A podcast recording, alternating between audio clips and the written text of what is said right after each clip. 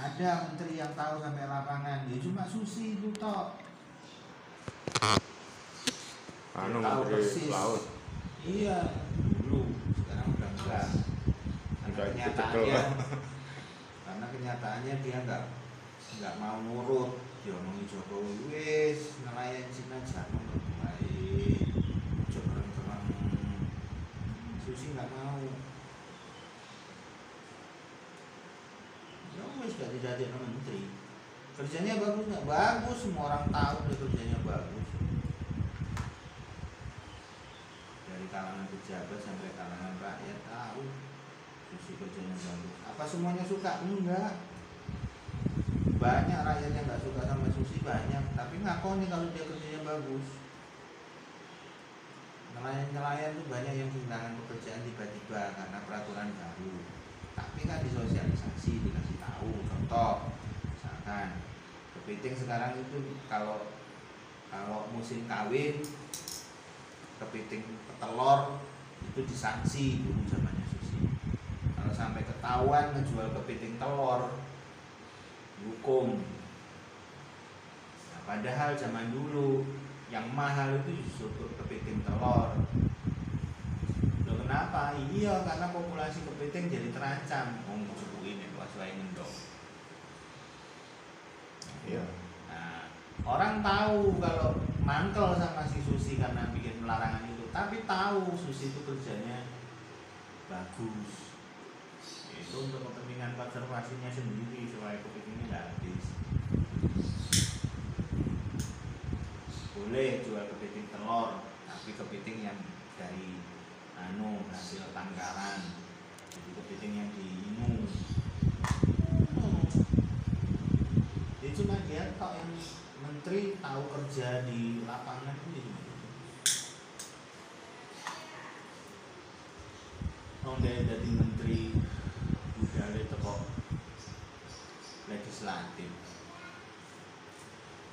Jadi anggota DPR MPR sih.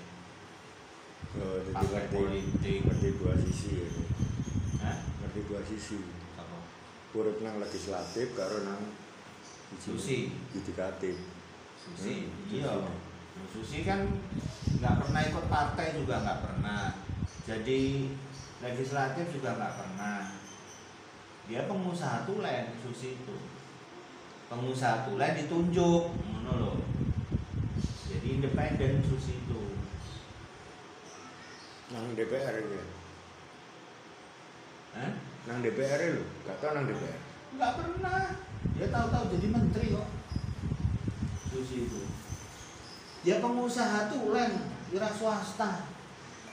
Bisnis woman. langsung dituding kamu jadi menteri. Pimpinan, kamu mau nggak jadi menteri? Nggak apa-apa, menteri apa? Menteri kelautan ya sesuai. Iya kalau no.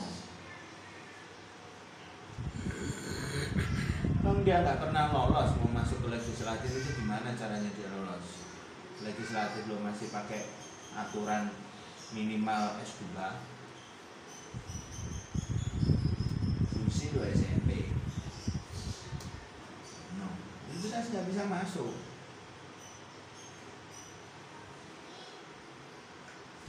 Apalagi nggak ada menteri yang lain. Ada bupati, yo kayak Risma itu.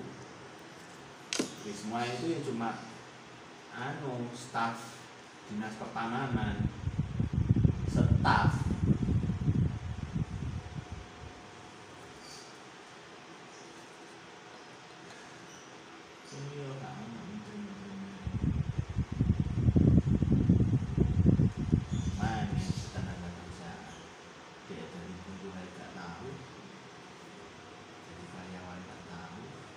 Jadi budaya itu kan tidak Iya partai. Ya, tapi kalau di dalam partai dia itu pengusaha? Atau Ngatur dulu. Ya iya dia tahu dari sisi ekonomi.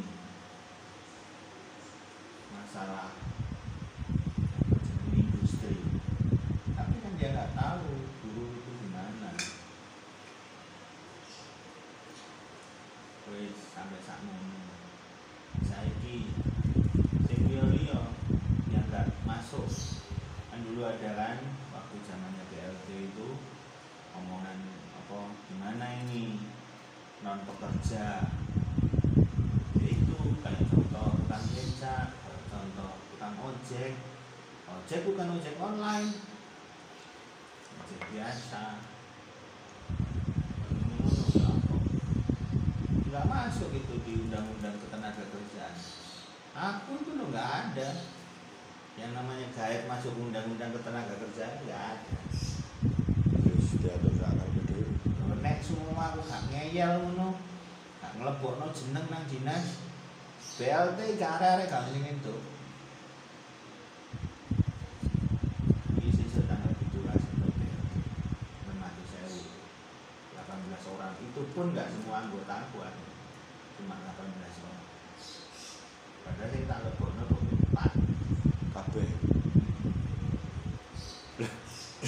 ngaturnya ya apa? Kok kok dikira tebang pilih. terserah. Kita ngomong Loh ini yang ngatur udah dari bank sama dinas sosial. BPJ nggak ikut ikut dinas nggak ikut ikut dinas pariwisata. Kita ngomong yo itu ana sing protes jenengku gak mlebu dan kita ngomong Tapi apa enggak? Kono milih ya random. Apa caranya milih? Nggak ngerti nantinya. Ya rawan, maksudnya rawan rawan fitnah loh. Mas. ya ya wes memang gimana lagi itu udah resikonya gitu yang penting aku sudah mencoba untuk menghindari fitnah terus aku nggak tebang pilih yang manut aku sing nggak pro ya nggak kontra yang kontra semua tak kata masukin gitu. Nggak apa-apa. Jadi ya sing penerima ada juga yang memang dia dari dulu kontra. Terus ngelek-ngelek notok di sini. Nggak apa-apa katut notok karena aku mikir ini ini contoh sih nek kabeh dari dulu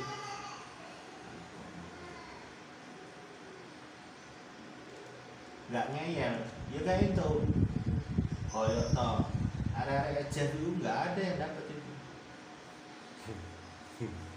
karena sih Lalu kono perwakilan bisa maju. gaget desa. Sing kerja nang desa. Nggak ada yang dapat desa-desa pertama masalahnya mereka tidak berasosiasi tidak mau berkumpul. Makanya aku ngomong setiap kegiatan aktivitas profesi sebaiknya bikin satu perkumpulan. Supaya itu mau equal. Nah enggak nggak iso awakmu itu equal cuma sampai di RT RW di atas RT RW kan nggak equal Pak Lurah terus gak cocok kan. Misalkan kon protes nih Lurah ini apa rek omahmu ini kok bisa sampai banjir ini gak digubris sing iso apa? Ya RW iku kumpul antar RW baru protes. Bisa di rumah lurah. No gak equal karena Nah, apa maneh? Sekelas menteri terus ngomong no ngomong no buruh langsung. Tidak masuk akal.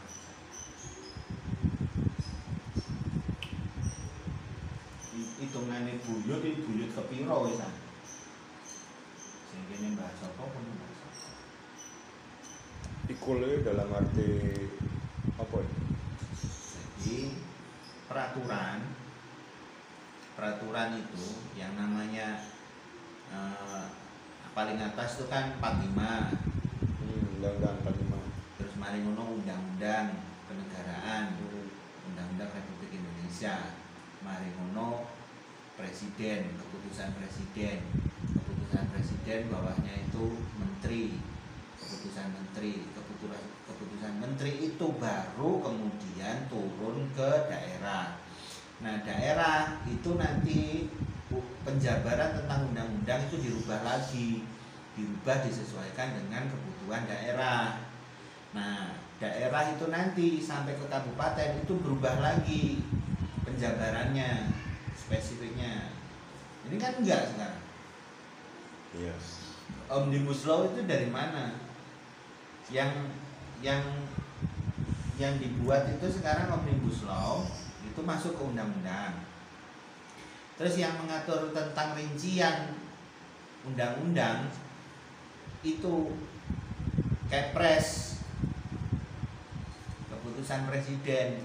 Bayang no di bawahnya lagi nggak boleh diutak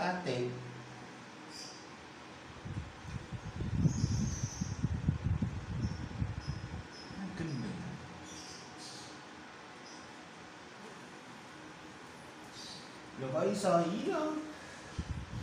Wong wis nyoto-nyotone izin perusahaan. Dulu kita tuh kalau izin perusahaan ya ke kabupaten. Minta. Bupati saya minta izin mau bikin usaha. Ta- status penggunaan lahannya adalah kawasan industri. Misalkan. nah ini saya mau bukanya di sini industrinya ini. Ini anunya eh, apa RT RW-nya RT RW rencana tata ruang rencana tata wilayah oh enggak sekarang. Langsung di pusat.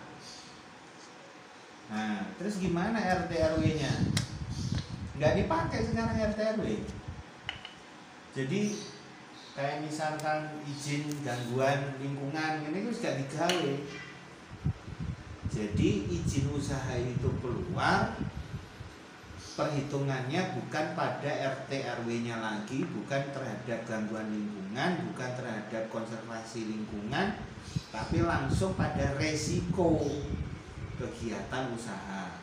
Nah, resiko kegiatan usaha itu dari mana? Ya mek ngitung. Kon gawe usaha modal sapa? Nyewap anu pinjem di bank. Dihitung resikonya. Jadi ngitung resiko itu dari finansial toh. Nah sekarang kalau misalkan industri terus nggak ngurusi tentang dia mau ambil air tanah, dia mau apa mau buang limbah, terus nggak diatur yo. Semuanya di pusat, pusat bisa ngeliatin satu-satu. Logikanya kan begitu. Bisa nggak lihat industri beneran tuh? Industri ini bener nggak ngecek apa instalasi limbahnya enggak enggak iso Maka dibuatlah suatu badan yang khusus untuk memeriksa itu. enggak ada Eh dibuat, Nah, dibuat. Jadi tujuan mereka ini saja mau membuat undang-undang itu dilakukan. Akhirnya dibuatlah badan. Nah itu kan namanya sia-sia Kayak KPK loh. Mas. nah, iya itu kan namanya sia-sia nah terus apa fungsinya no bupati apa fungsinya no wali kota gubernur kayak apa Triangulasi. Bener. Ya nggak mau kerja mereka, oh nggak ada pendanaan di situ. Apa sih? Dana bisa kedua-duanya mas. Jadi kan saya ini kan ngomong apa sih? Ini ngomong asumsimu apa ngomong faktanya? Lah iya. Wong kenyataannya itu nggak mau. Saya ki kon. Wis aja percaya omongan gue jajalan. Kon ngomong katanya ngedekno UMKM ya. Usaha mikro. Kon ngomong nang nang apa kabupaten. Lah dijawab ini. Gampang Mas sekarang. Langsung aja isi aplikasi itu nanti di. ACC sama pusat. Enggak mau ngurusin sama sekali. Itu kenyataannya. No. Yo lele, lele digaji. Nah, saya ingin bikin badan independen. Saya apa? Terus siapa yang bisa melakukan monitoring evaluasi badan independen? Dia bener nggak ngelakuin kerjanya itu siapa? kabupaten nggak bisa KPK ya berarti KPK hakmu hilang kok nggak iso Aku sebagai apa ini? sebagai warga masyarakat yang tinggal di daerah Hmm. kon saya misalkan nang kono ono pabrik kok misalkan nang iku ini enggak kok nek sumono kate nang kemiri Hmm. nek awak dhewe mari teko jembatan layang jenggolo kan aku mesti menggok kiri Iya. kan ono kali nang kali ini lambung wamis Hah? nah kaya ngono iku wong sing terdampak terus kate protes nang sapa KPK. Urusan? ketemu mana kan akhirnya gak equal wis katakan ada badan badan khusus untuk melakukan itu pekerjaan itu kon equal gak Andre? Ya Enggak. Makanya saja nih kon ya apa caranya ngono itu ya bikin surat protes ke kabupaten kan ngono warganya protes ke kabupaten Ngono. Langsung. Enggak kan kok. Ada ya kan. RW dulu. kan di RW. kan di situ di- ditulis siapa warga yang terdampak itu kan ada listnya kalau kamu melakukan protes itu harus ada gitunya ya nggak bisa kalau kamu cuma protes godmu terus mintanya ke kabupaten. Ayah, ayah masuk Pak. terima kasih. Terima kasih. ini satu aja nak. Ini kembalikan ke bunda nak. Singkong. Kritik.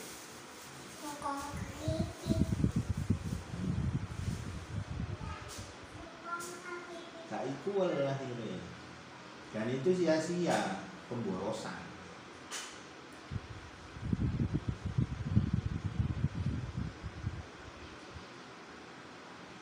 dan sing koyo ngono iku mau bahasane ya itulah bahasa pemerintah untuk mengkelabui opini masyarakat. Sing gak ero iya enggak ya sapi kok. Enggak enggak enggak enggak masalah. Tetep ono hak-haknya orang tuh kan nggak nggak sadar bahwa yang dipotong itu adalah haknya mereka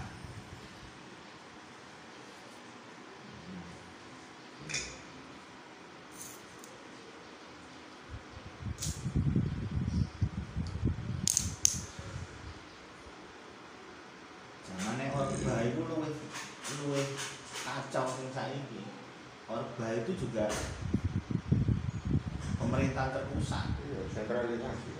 Iya, tapi itu dia masih masih masih masih ada istilahnya sosialisasi pola pola apa namanya pola pemerintahan terpusat. Sekarang enggak, sekarang PDW. Dulu Pak Harto keluar-keluar. Hmm. Ini ada peraturan begini ya, ini nggak boleh ini ini ini. Dia sendiri yang kadang Ah, mem- me- Jadi terbuka. ke Iya. masyarakat langsung. Kalau sekarang kan enggak. Kalau karpe dewi.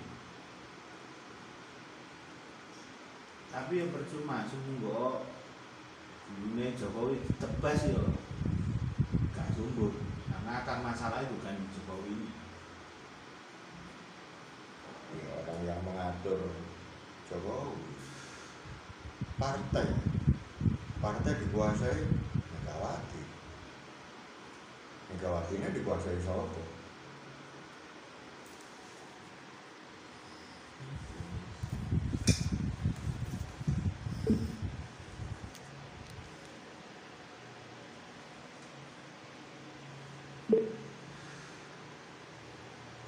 Nah ini menguntungkan Kita membuka peluang seluas-luasnya untuk Supaya ekonomi segera membaik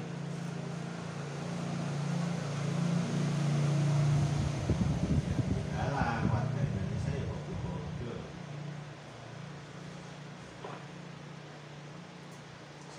Di-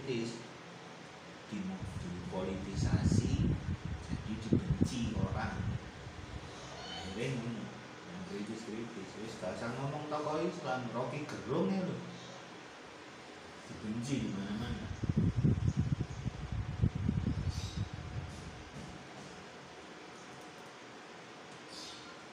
Oke oke. Mari kita lanjutkan seru kan ya seru. Gawe mana Kan enggak lah pulang Deng. Hal ini berlaku untuk karyawan yang sudah bekerja selama enam tahun di perusahaan yang sama. Namun, boleh. Boleh. Oh. Eh, jadi itu berdasarkan kesepakatan. Jadi kalau saya eh, pekerjanya mengatakan saya nggak bisa lembur, Hmm. ya itu haknya dia dan eh, Boleh nggak usah disebutin bu. Oh ada yang ada yang Takutnya nanti tidak mau lembur yang di sini. Sebenarnya undang-undang ini untuk yang di sini juga tadi. Oh gitu ya makanya. Oke, saya ngerti tentang itu. Oke. Tapi banyak masyarakat yang merasakan bahwa ini eh, istirahat panjang terancam dihilangkan. Sebelumnya ditulis dalam Undang-Undang Ketenagakerjaan bahwa pekerja berhak atas istirahat panjang sekurangnya dua bulan di tahun ke-7 dan ke-8, masing-masing satu bulan. Hal ini berlaku untuk karyawan yang sudah bekerja selama enam tahun di perusahaan yang sama. Namun saat ini hak cuti panjang tersebut tidak diatur, melainkan menyerahkan aturan tersebut kepada perusahaan dan diatur melalui perjanjian kerjasama yang disepakati. Artinya dibalikin ke bosnya, mau ngasih apa tidak. Di, tetap diatur, Mas. Eh, tidak menghilangkan cuti seperti cuti haid, cuti melahirkan, istirahat panjang, tetap wajib memberi waktu istirahat dan cuti bagi para pekerja atau buruh. RUU Cipta Kerja ini juga tidak menghilangkan hak istirahat tadi sudah saya sebutkan saat haid dan istirahat melahirkan yang telah diatur dalam Undang-Undang Ketenagakerjaan. Jadi tidak benar, jadi ketentuan itu tetap berlaku sebagaimana ketentuan Undang-Undang 13 2003. Jadi tetap berlaku. Tetap berlaku. Hmm. Tapi kenapa beredarnya begini? Ya begini mas, masalahnya eh, kan di Undang-Undang Cipta Kerjanya tidak diatur. Hmm. Tadi saya di depan mengatakan yang tidak diatur di Undang-Undang Cipta Kerja Hmm. yang itu merupakan ketentuan di Undang-Undang 13 2003 tadi sepanjang tidak dihapus, sepanjang tidak diatur ulang, maka ketentuan yang ada di Undang-Undang 13 2003 tetap berlaku sebagai ketentuan ketenagakerjaan. Berarti kata-kata eh, menyerahkan aturan kepada perusahaan Sebenarnya begini, semua ketentuan itu tetap diatur di Undang-Undang 13 2003 sepanjang tidak dihapus, sepanjang tidak diatur ulang di Undang-Undang Cipta bukan Kerja. diberikan haknya kepada per- perusahaan untuk Enggak, itu tetap diatur di Undang-Undang 13 2003. Oke. Karena di sini saya baca diatur melalui perjanjian kerjasama yang disepakati menyerahkan aturan kepada perusahaan. Enggak. Ada itu mungkin ngambilnya secara parsial-parsial. Saya mau jawab tentang ketentuan cuti itu. Oke. Itu ketentuannya tidak dihapus dan Jadi ngomong undang-undang dia ngomong sama si Dedi. Dia namun ngambilnya parsial. Nah padahal si menteri itu juga ngambilnya parsial. Dia ngomong ada sekarang takut ambek wong hukum. Itu per- peraturan yang di omni- omnibus law itu tentang apa? Istirahat panjang sama yang diatur baru di omnibus law. Bener yang lama itu nggak dihapus tapi kontradiksi dengan aturan yang baru. Selama polemik ini masih ada ini nggak ketemu undang-undang yang berdiri sendiri. Ya sampai kapan pun apa jarene pengacara. Memang bisa. Enggak, enggak, enggak.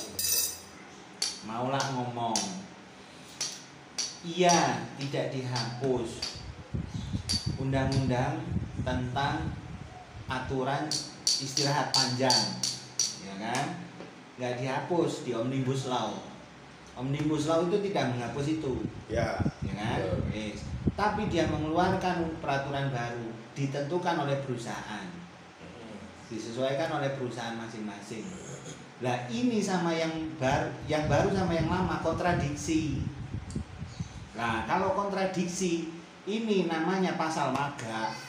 Nek pasal maga nggak akan dipakai. Ya tapi kan kayak ngomong nek iki nek iki tubuhan Iya. sing iki sing digawe yang lama yang dipakai. nggak Yang baru akan enggak. bisa begitu kenyataannya itu tidak begitu nabrak dianggap nggak ada undang-undangnya Nyam nyam nyam. itu jeleknya undang-undang itu begitu kecuali kalau undang-undangnya sama koyo Kementerian Desa sama Bukan Kementerian Desa sama dinas eh, Menteri Perdagangan dan Perindustrian. Saya ngomong tentang bumdes dan eh, apa namanya bukan bumdes sama eh, usaha biasa. Itu kan sama. Mau dipakai yang mana? Boleh pakai dua-duanya. Kamu pilih aja satu berdasarkan undang-undang ini. Karena masih sejalan. Sejalan istilah itu copy paste. Nggak jadi masalah kan? Karena sama. Nah kalau dibuat yang berbeda empuk. Ini dua-duanya jadi kontradiksi. Nah saya ini siapa yang menang iki antara yang baru sama yang lama? Ya apa jari ini pengacara? Kamu kuat pengacaramu? Ya lolos. Hmm, itu maksudnya. Hmm. Wis iku goblok-goblokan iku. Mas yo Dedi, Dedi Kobuser ya asline ro. Makanya dia Dedi saya kalau ngomong, saking iku menteri aja, jadi kok Dedi iku saya nahan diri. iya iya Coba Kata kena emang. si mata najwa, wah, ya diuber terus. Nah kalau bertentangan ngapain dibuat? Yang ngono. Hapus salah satunya. Karena di ini nanti diimplementasikan di perusahaan, di masyarakat. Ini pasti jadi masalah. Nah, kalau ngomong sertifikat tanah bleset titik ada di perkara, Iya. lagi kok undang-undang yang ngatur hak hidupnya orang. Ya tambah gak karu-karuan. Bullshit. Ah, aku jadi melok mantel kok. Mental-mental kulit kuis tak jajan no. Tapi pembahasannya menarik loh bang ini kan sering ilmu loh muka-muka aku iling kan ngono Ya, rugi kan aku saya mugo-mugo. ya. Ini pas lali tiwas aku melok stres ngerasa dunia. ya. Lali emang. Ini, jawabannya. ya cek ngono man Makanya dieling-eling aja. ya insya Allah. yang penting yang penting paham logikanya ini mau nah kalau bertabrakan ya kan itu yang dijadikan alasan oleh pengacara supaya kuat-kuatan itu mau kan Enggak ujung-ujungnya loh, ini kan karena undang-undangnya bertabrakan. Gimana ya? Berarti kalau gitu nggak ada peraturannya ini. Ya tetap kembali lagi kan ke Kesepakatan. perusahaan. Iya kesepakatan. Nah, wes ngomong kesepakatan, yang balik mana ukuran mau iku nggak equal.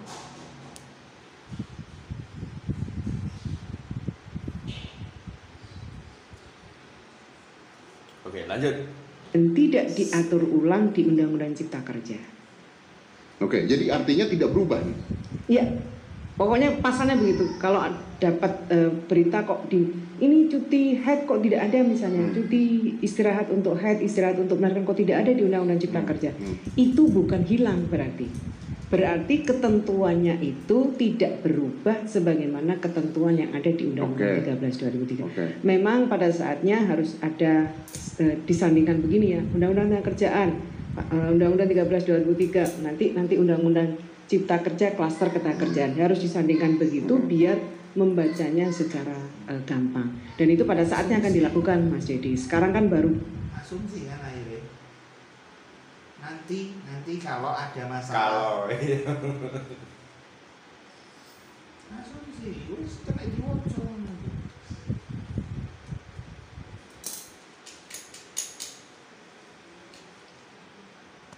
Misalkan, secara umum saya ingin sampaikan sekali lagi bahwa ketentuan Undang-Undang 13 2003 itu masih Tetap tetap, berjalan. berlaku sepanjang tidak dihapus dan tidak diatur ulang di Undang-Undang Cipta Kerja. Oke, baik. Tadi saya baca berita Ibu Ida eh, ngomong di mana gitu, mungkin wartawan kali mengambil potongan dan sebagainya, di masalah tentang upah PHK. Di mana upah PHK itu tadinya harusnya 30 kali lebih, lalu turun menjadi 25 kali lebih benar tidak Bu? Karena saya baca berita itu Ibu mengatakan harus Pesangon PHK. Ah. Kok diturunkan PHK itu? Iya, Mas Dedi. Ini Saya mau, merugikan ini Bu. Iya, begini Mas Dedi. Saya mewakilkan SJW. Ini saya akan jawab tentang ketentuan pesangon. Jadi prinsip dulu yang mau saya sampaikan. pesangon eh, ketentuan tentang pesangon prinsip umumnya bahwa pemerintah memastikan bahwa pesangon betul-betul menjadi hak dan dapat diterima oleh pekerja atau. Ini paham nggak ini? Paham.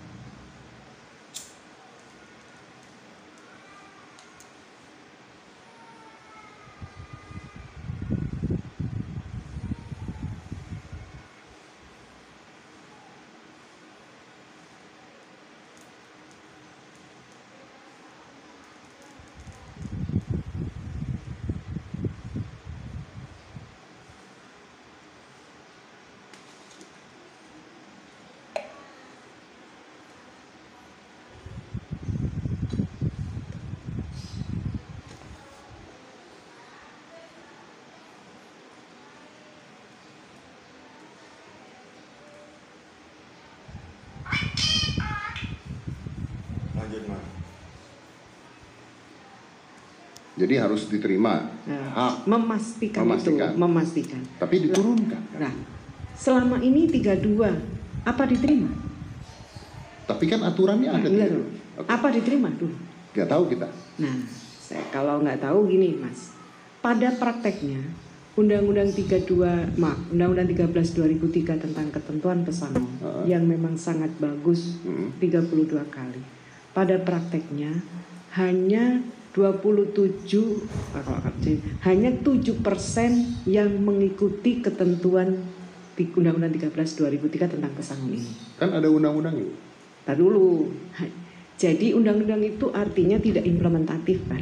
Karena hanya 7% dari perusahaan yang ada yang mengalami eh, pemutusan hubungan kerja, Hmm. 7% yang komplain yang mengikuti ketentuan. Baik, saya ngerti. Ada 27 yang mereka eh, membayar eh, membayar sesuai dengan kesepakatan, Oke, tapi di bawah ketentuan Undang-Undang 13 2003. boleh nggak ada hukumnya.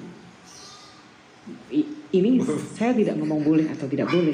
Saya ngomong praktek di lapangan. Tetap. Berarti karena yang mengikuti hanya 7% terus akhirnya kasih tahu. Oh, ada sama sih, Mas. Eh? Lah ya, karena yang ngikutin cuma 7% ya udah buat apa? Ganti aja. Hebat kan? Ya matuf nek ngono kan. Loh, kok jahit? Iki rada ngerti dite aku maksudnya yang ketinggal lah kayak ngono mangan maksudnya. Terus kayak apa kayak undang-undang? Sama. Nggak ada yang ngomong ngikutin ya ganti ngomong gini. Apa sanksinya kalau misalkan kena kena hilang kamu nggak punya SIM dendanya berapa?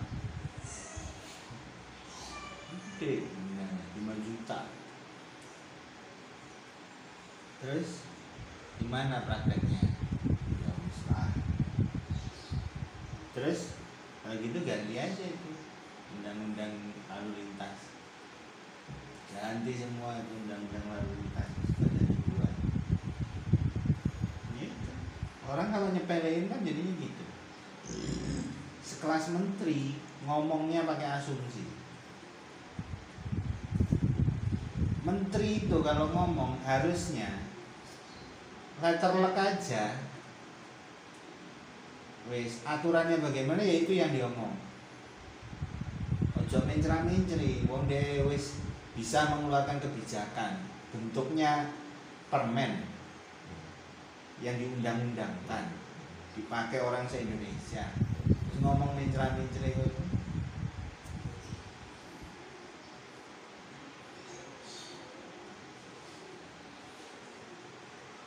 Lagi nih semua contoh itulah kenapa Pak Harto itu zaman dulu masih pakai menteri penerangan dan orangnya cuma satu Harmoko kenapa kok ngono? Ya supaya sumbernya cuma satu nggak mencra-mencri Dan mencela-mencela pun ya sing calonnya menteri penerangan ya. iya. Eh, yuk ngomong kok mencela-mencela. nggak bisa Pak. Harto nggak bisa mencra-mencri nah sing ngomong Pak Harto sama ngomong entek Harmoko bisa jadi hati Menteri selamanya itu.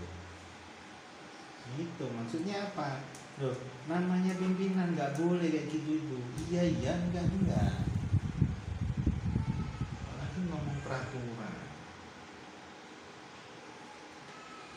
Terus kalau misalkan udah sekelas menteri aja di diartikan berdasarkan asumsi pribadi, itu piye nang sore Ya asumsi apa man?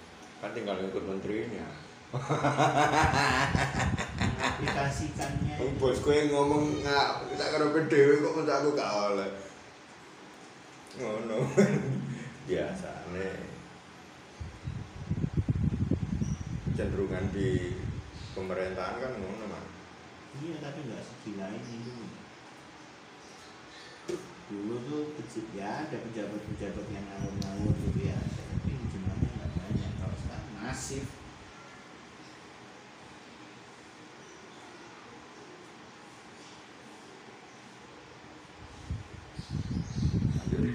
Hmm, tapi kan kalau ada hukumnya harusnya tidak boleh tidak. Harusnya tidak boleh kan? Iya, Kenapa? Karena ternyata perusahaan tidak memiliki kemampuan untuk membayarnya oke. karena dianggap terlalu tinggi. Iya. Nah, pemerintah kan nggak ingin seperti itu. Dari prinsip di Undang-Undang 32 2003 itu, bagaimana pemerintah bisa memastikan bahwa pesangon itu betul-betul menjadi hak dan dapat diterima pekerja atau buruh. Makanya diturunkan. Diturunkan dengan ada kepastian. Kep- Lah lek pengusahane kompak misalnya ya.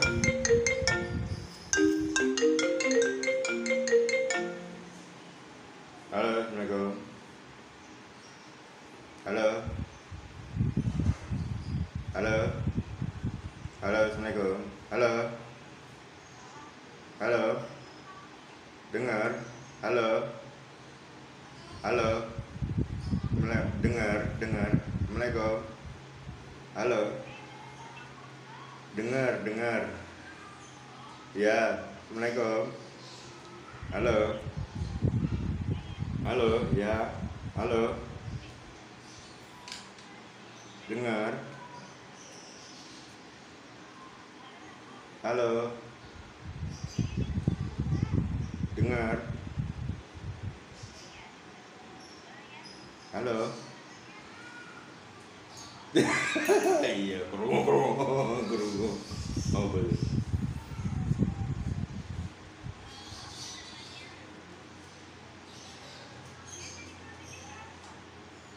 Duh, ya, mari sembahyang itu lah.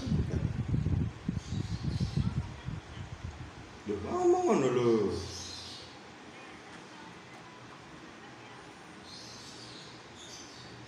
Enggak. Ya kan udah tahu. Hmm. Ya weh.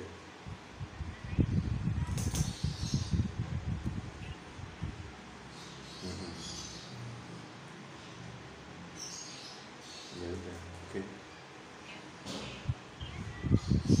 Apa, Mek?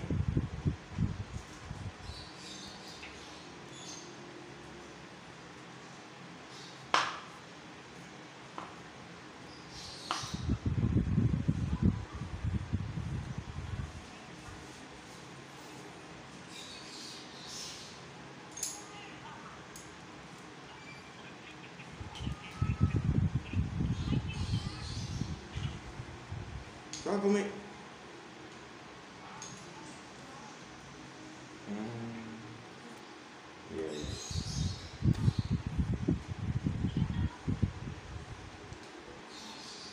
Ya wes. Ya iya sama Rano.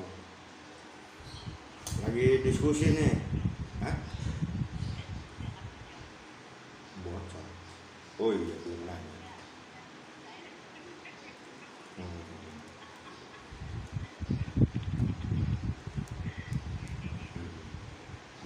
Ya wes, Assalamualaikum. Lo ketemu Man Salam. Mbak Ranu ya, Mbak Ranu sama Mas Maya. Ya. Sari, Sari. Ya, Sari Maya. Ya. Ya wes, Assalamualaikum. Waalaikumsalam. Iya. Dagelanmu tuh main lucu.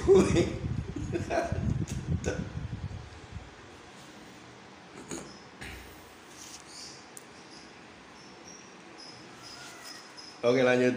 Ting. Bagaimana? Nah, oke. Dari mana pemerintah bisa memastikan? Kepastiannya bagaimana?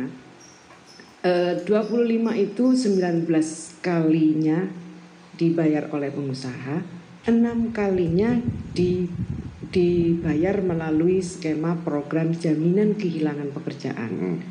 Jaminan kehilangan pekerjaan ini adalah satu jaminan sosial ketenagakerjaan yang tidak mengurangi manfaat dari berbagai jaminan lainnya seperti jaminan kecelakaan, jaminan kematian, jaminan hari tua, eh, ya, dan jaminan pensiun. Ya.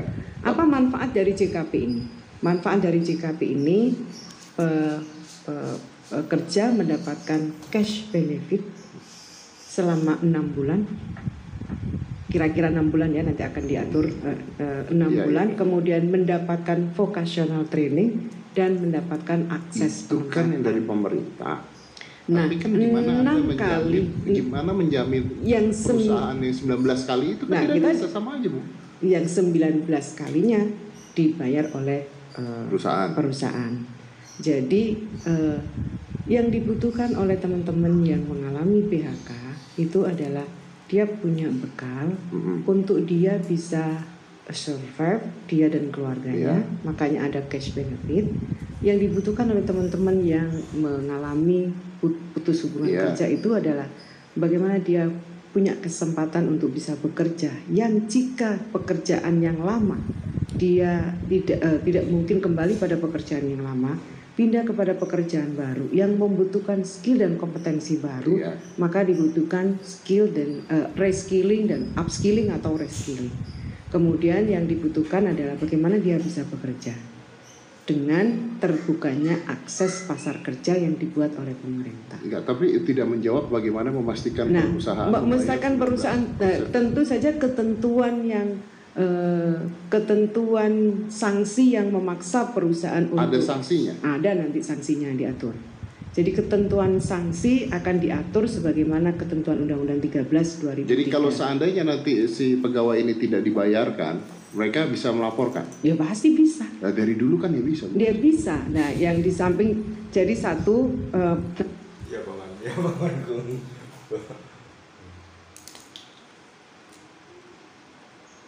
Itu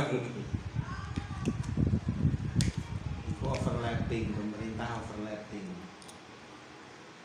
Jika tenaga kerja tidak bisa kembali ke pekerjaan sebelumnya dan kemudian dia bekerja di perusahaan yang baru namun memerlukan keahlian dan kompetensi yang baru maka dia diberikan kesempatan pelatihan kerja Nah ngapain pemerintah ngurusin begitu?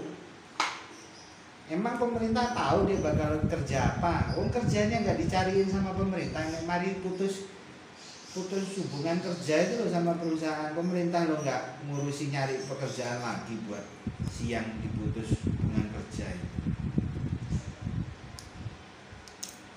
Kecuali kalau pemerintahnya yang nyariin, oke ada perusahaan kolaps mau bangkrut. Perusahaan terus habis itu pemerintah bilang berapa itu karyawan yang mau kamu PHK sekian. Oke kalau begitu kita akan menyalurkan itu ke perusahaan yang lain. Terus habis itu kalian di perusahaanmu itu apa? Oh bidang ini oh berarti nggak bisa di perusahaan itu baik kita yang akan melatih kan gitu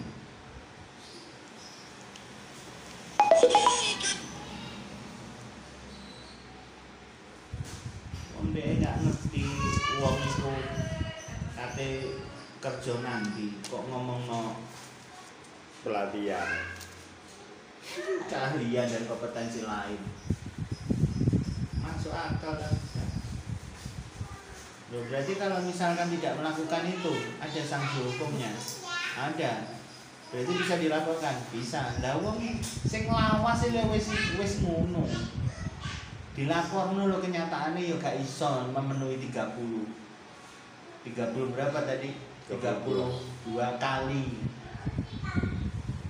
Terus saiki ngelapor maneh apa bedanya yang baru sama yang lama? Yang diselesaikan itu bukan masalahnya.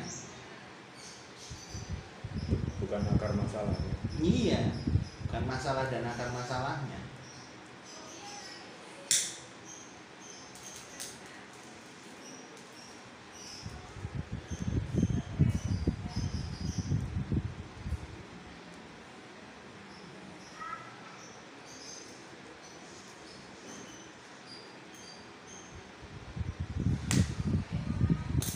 Istimewa Indonesia.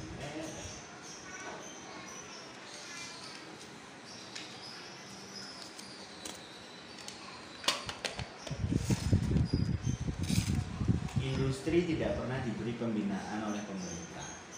Sing ono ditani pajak. Pembinaan tidak dilakukan.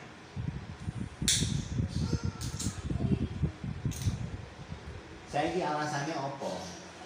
Perusahaan tidak bisa membayar pesangon. Alasannya apa? Ya kita tidak sanggup, uangnya nggak ada. Loh, jadi kan nggak sanggup, kenapa kon ikut nerima karyawan? Loh pada saat itu sanggup sehingga menerima karyawan Maka kalau artinya seperti itu pada saat itu sanggup, maka pada saat itu juga dia harus meningkatkan uang untuk kebutuhan pesangon.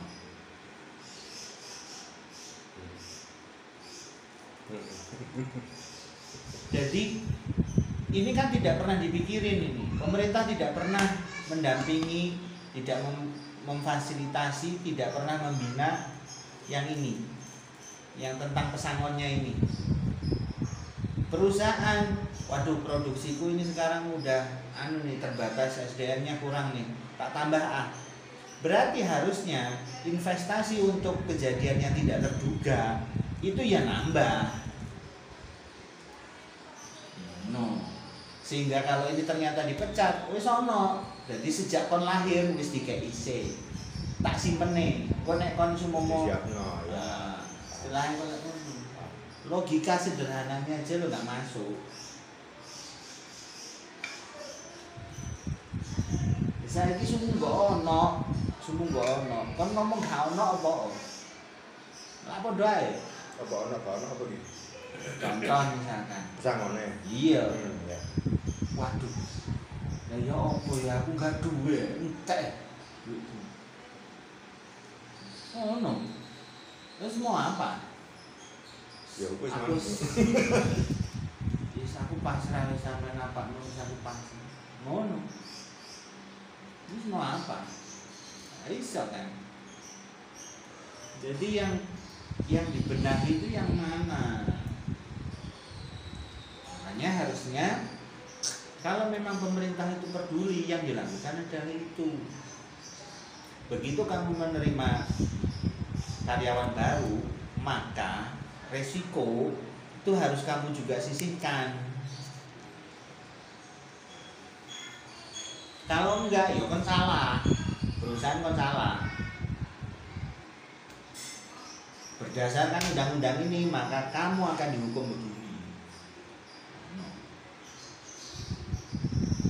Rasa kecuali pertimbangan apa eh, kejadian luar biasa tidak terduga force major karena faktor alam misalkan tiba-tiba gempa pabriknya hancur kamu apa? Mau ngalam.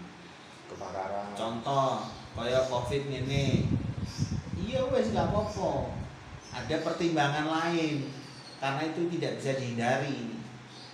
Ya nek ngomong covid ini loh sing salah sama pemerintah. Ayo kon kudu nanggung iki wong sakmene akhirnya kehilangan pekerjaan. Kudune ngono kenapa? Lho iki kaitannya dengan ketahanan negara. Negara tidak mampu mem- membentengi itu. Meminimalis aja nggak bisa. Mari mari silakan ayo masuk penyakit penyakit ini. Salahnya siapa? Salahnya pemerintah siapa yang tuntut? Harusnya industri yang pertama tuntut. Bukan buruhnya industrinya yang harus tuntut. Menuntut ke pemerintah.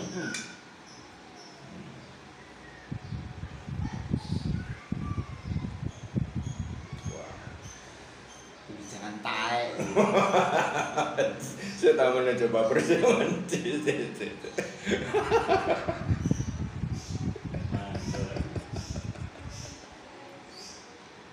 kalau dibaleni dia ngomong itu nggak efektif kan ngomong di undang-undang nomor 13 itu mah nggak efektif.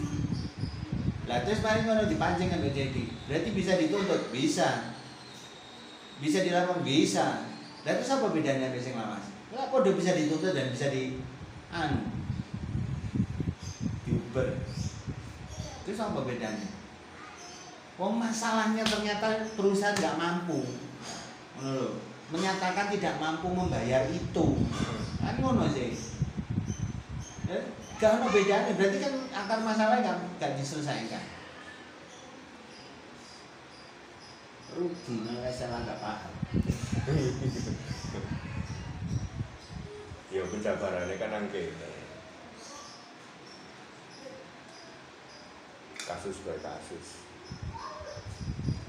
Nah berarti eh, adakah kemungkinan kan Mas? ternyata memang perusahaan tersebut yang sudah berdiri lama ini nggak ngerti tentang peraturan ini.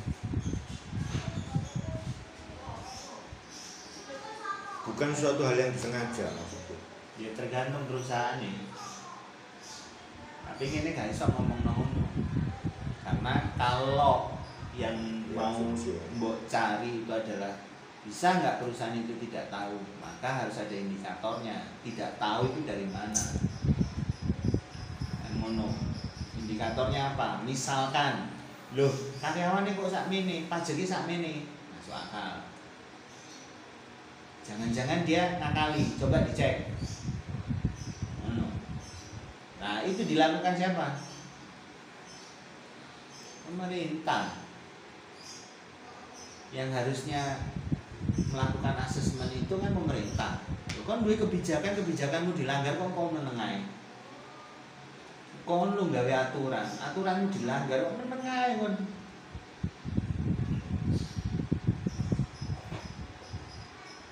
lah ngono kate dilakoni pemerintah pusat. Jangan tanya iya man iya man ayo itu ngono ae lho wis diserah nang kabupaten. Kabupaten ae masih sering los gak eru. Padahal tonggo hitungane anak nang omahe dhewe. Bupati wali kota iso gak eru. Andani yo nek sumo kelasnya langsung nang pusat. ngomong digital digital. Wong digital itu sing gawak nggarakno Indonesia hancur. Iku sing kudune biasa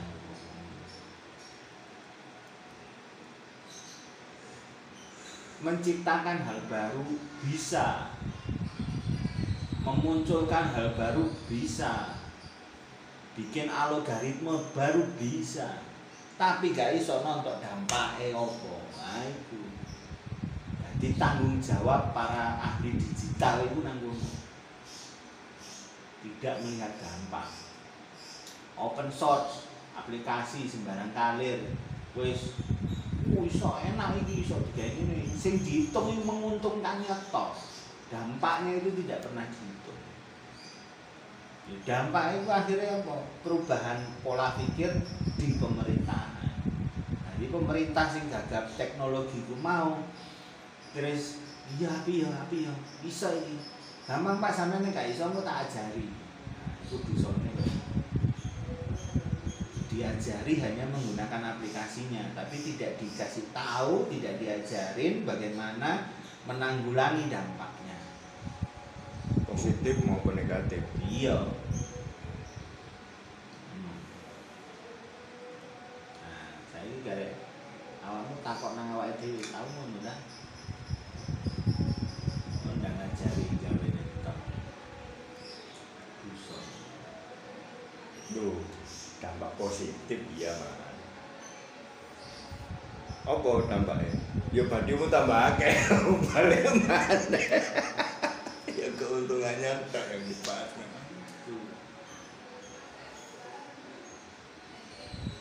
ngono jadi sak mengomong kan ngomong ini terus aku ngerangkai logika ngomong oh iya iki tidak kabeh mbok omong mau Ya, karena kemajuan teknologi ini bisa dilakukan di pusatnya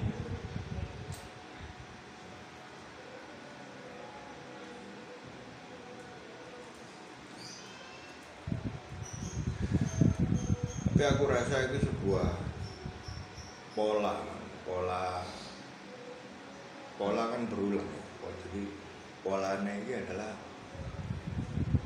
nggak apa-apa pola mau berulang kayak jenenge pola ya Pola mesti berulang. cuma perkara ini kon urip lagi nanti kon iku urip dalam zaman yang seperti ini iku makanya aku protes zaman ini aku gak protes zaman ini sih aku gak protes masa depan sih aku ngomong sing zaman saya koyo ngono iku pemerintahan nggak maksudku sing sing ingin tak sampaikan itu sebenarnya sebenarnya mereka juga sudah memprediksi. Jadi option-option di masa depan ini nanti impactnya begini-begini A B C D ya. nah ini yang mana nanti? Yang mana Nah, yang, kecenderungannya yang sudah memprediksi itu yang mana ya contohnya lek aku sing sak ngerti gue ya Hmm. 5G nih. Teknologi Yang- 5G yang sudah memprediksi adalah yang mengambil keuntungan sekarang. Itu logika yang paling mudah dicerna. Iya. Ya wis saya ini delok sapa sing diuntungkan. Ya sih ku paten ngono ya saya ayo. Yuk kominfo di nih mana tapi kominfo pun ya dia mengikuti pola pola di bukan kominfo. Dia mengizinkan kok. Mengizinkan tapi dia kan cuma bidang. Iya iya iya. Iya. Sapa yang diuntungkan? Yo ngene jadi melebar man yo yang Enggak punya- melebar justru ini mengerucut. Bukan maksudnya melebar. mele- melebarnya ini ya nggak iso nyalakno pemerintah nggak iso nyalakno Indonesia karena dia pun ikut ter apa ya ter terdalam Dalam- pola tersebut Dalam porsinya Indonesia tetap salah. Dalam porsinya pemerintah tetap salah. Dalam porsinya. Karena mereka tidak mau mendengarkan, hanya menerima tanpa melihat konsekuensinya ke depan itu akan apa. Itu yang lah terus kalau misalkan ada perkembangan baru di dunia, siapa yang bertugas untuk memfilter pertama di negara Indonesia? pemerintah Ya, wes kan berarti salahnya nang kono. Porsi salahnya dia adalah dia garda terdepan untuk memfilter ancaman dari luar. iya Iya, nah sekarang sing aku tanya siapa yang diuntungkan? ya pemerintah. Ya kayak Telkomsel. Ya kan? iya operator operator Iya. Iya kayak si nah? Excel operator. Si perangkat-perangkat. 5G nya ya hmm, eh, produsen eh, eh, perangkat. Eh, iku sing mbok sebut. No. Bagaimana Telkomsel itu bisa untung? Ini lagi karena ternyata saya ini cekkan Telkomsel itu apa benar punyanya Indonesia? Enggak, perorangan.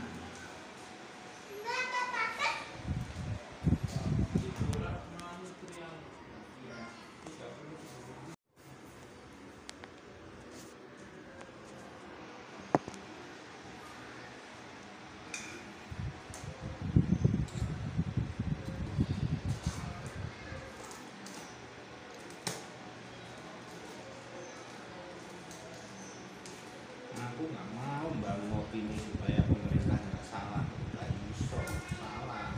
Enggak.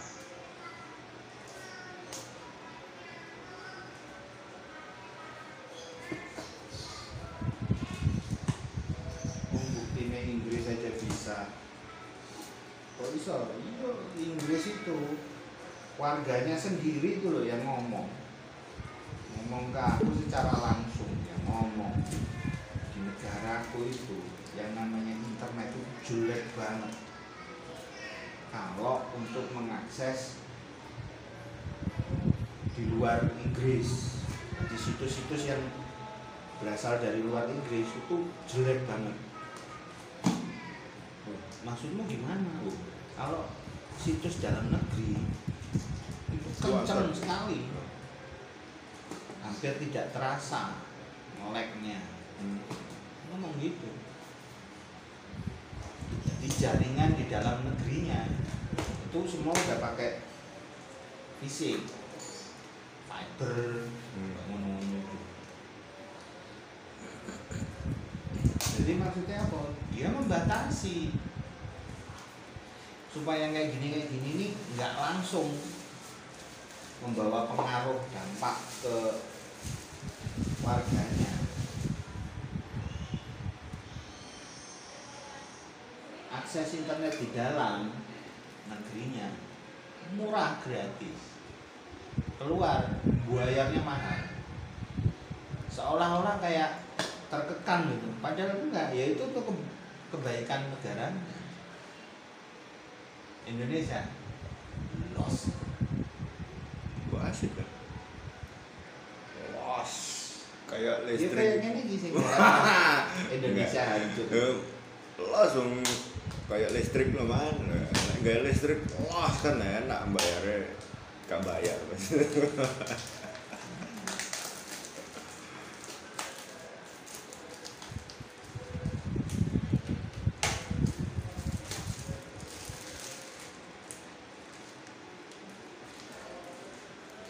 hmm. atau ya iya asumsi nanya Nggak usah.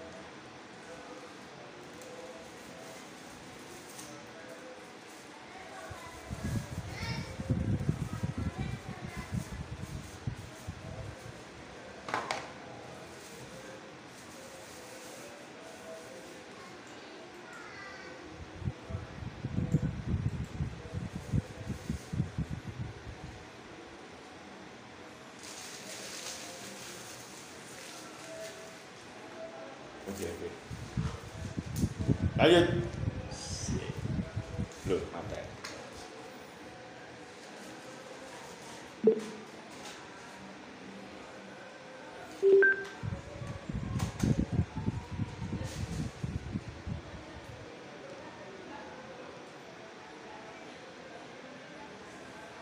Pemerintah juga menyiapkan cash benefitnya melalui program JKP. Jadi semua semua lini ini kita jaga agar tadi sekali lagi eh, prinsipnya adalah bagaimana pemerintah bisa memastikan bahwa pesangon itu betul-betul diterima Oke. yang menjadi hak Jadi memang betul diturunkan, tapi dipastikan dibayar dibandingkan itu besar tapi tidak terbayar gitu maksudnya. kira-kira begitu. Oke, artinya nanti akan ada law enforcement ya ketika perusahaan Ada law tidak membayar. enforcement dan kira-kira begitu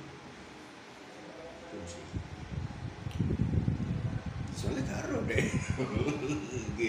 Dampak baik tak buruk kok. Yes kira-kira ngono lah.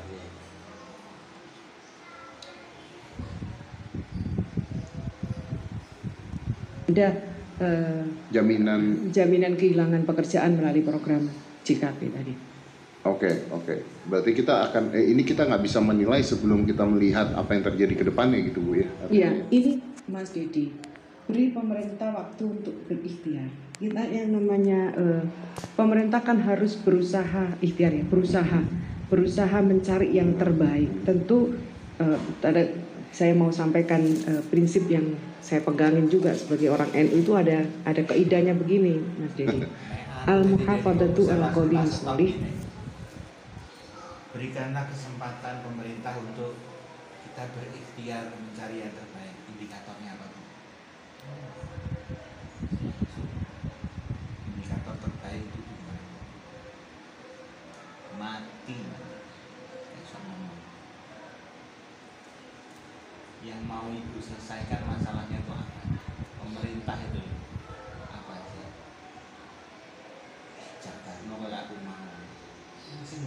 selesai dulu itu masalah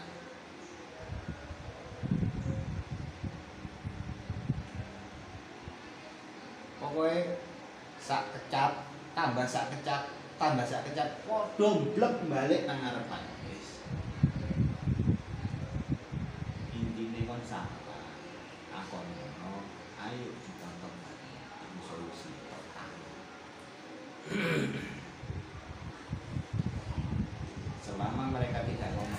salah sampai kapan pun tidak akan. sampai pemerintahan depan. Berarti iki iso wis iso disambung disambung simbol no, bahwa bulat iki wae iya, salah kalau disalahin nggak punya solusi konkret karena ngomong uh, mungkin kira-kira dia menurut dia dia punya solusi konkret. Wis ngono iku sing paling bener menurut dia. ya ya asumsi DE berarti kan Hmm. asumsi. Jadi yang tidak diselesaikan adalah jangan gunakan asumsi itu tidak terselesaikan. Sanggup katanya menyelesaikan masalah tanpa asumsi.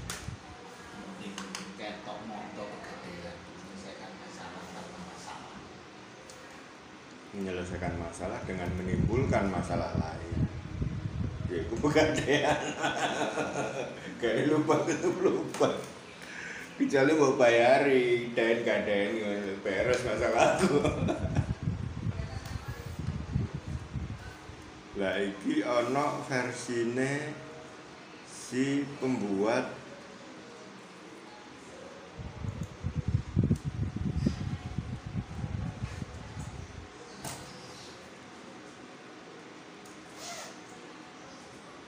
si pembuat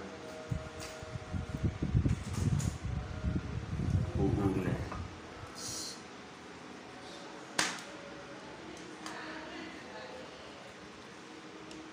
itu sing aku belum itu ngurung ana ya separuh tok tapi aku pengen roh logikanya sing digawa wong iku mau si menteri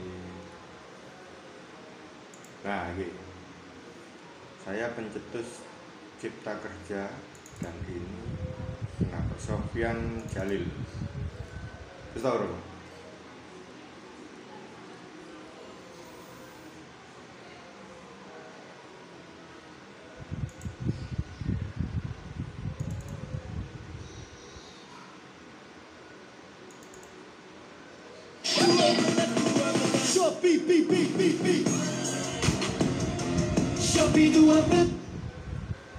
Pak Jokowi tahu bahwa akan